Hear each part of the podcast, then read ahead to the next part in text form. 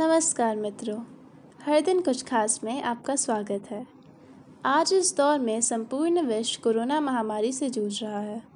हमारा भारत देश दिन रात इस महामारी को हराकर विजय प्राप्त करना चाहता है। हम सभी यही चाहते हैं कि परिस्थितियाँ फिर से सामान्य हो जाएँ और फिर से रौनक लौट आज ये छोटी सी कविता जो मैं सुनाने जा रही हूँ, देश के जवान अर्थात युवा वर्ग को समर्पित है। जो हमारे देश का भविष्य है। ए देश के जवानों, रुकना तुम्हारा काम नहीं, बढ़ते चलो बढ़ते चलो। बैर भाव छोड़कर, देश का निर्माण कर।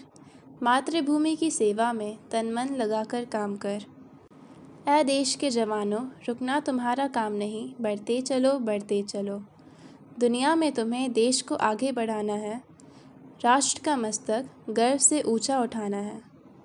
ए देश के जवानों, रुकना तुम्हारा काम नहीं, बढ़ते चलो बढ़ते चलो। धन्यवाद।